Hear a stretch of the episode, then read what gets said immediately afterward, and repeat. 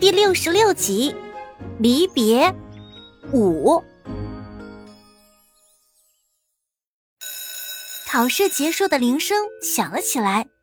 李新国交卷之后，觉得自己发挥的不错。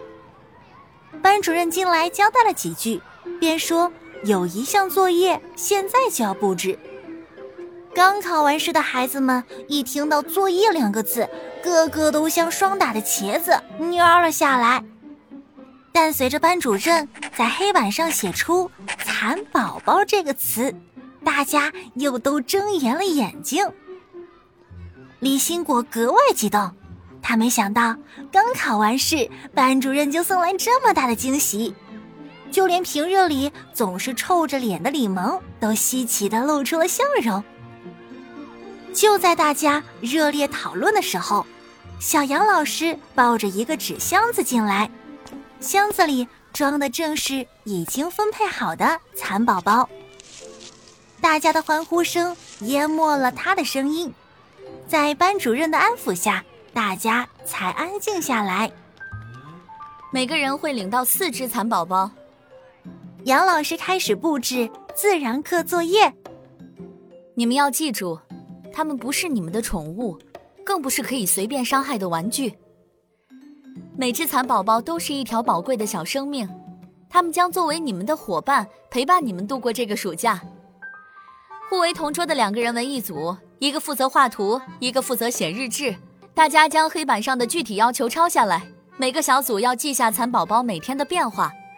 等在开学的时候，所有人都要带着他们的卵回来，这些卵将转给下一届三年级的小朋友继续做观察作业。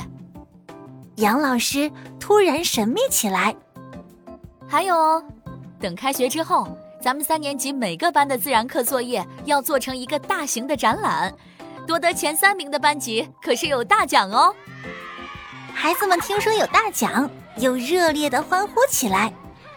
在班主任的主导下，他和小杨老师开始一起发放小盒子，每个人按照自己的学号。领到一盒四只可爱的蚕宝宝和一包桑叶，但是等所有盒子都发完之后，都没有念到李萌的学号，他的脸臭的难看极了。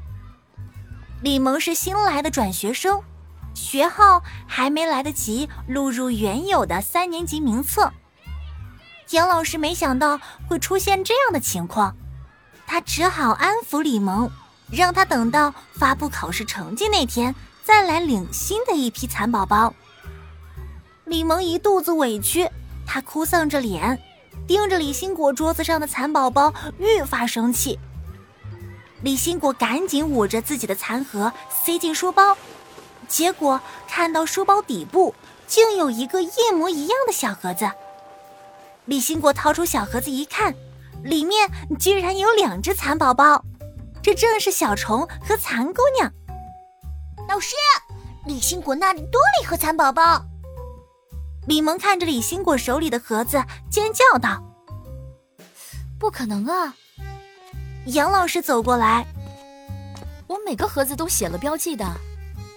他接过小虫的盒子，发现里面真的有两只小蚕，而且盒子上没做任何标记。这是你从家里带来的吗？杨老师问李兴果。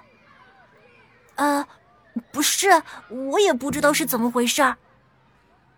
李兴国一头雾水。真奇怪了。杨老师小声嘀咕着。这样也好多出来的这盒就给李萌吧。李萌一把从李兴果手里抢走了小虫，他看着两只小蚕，咧开嘴笑了。露出难得的八颗小白牙。等下次老师再补给你两只蚕宝宝，好不好？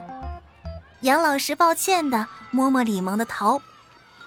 不用了，老师，这两只就很好了，我会好好照顾它们的。李萌笑得非常开心，但小虫和老白却大惊失色。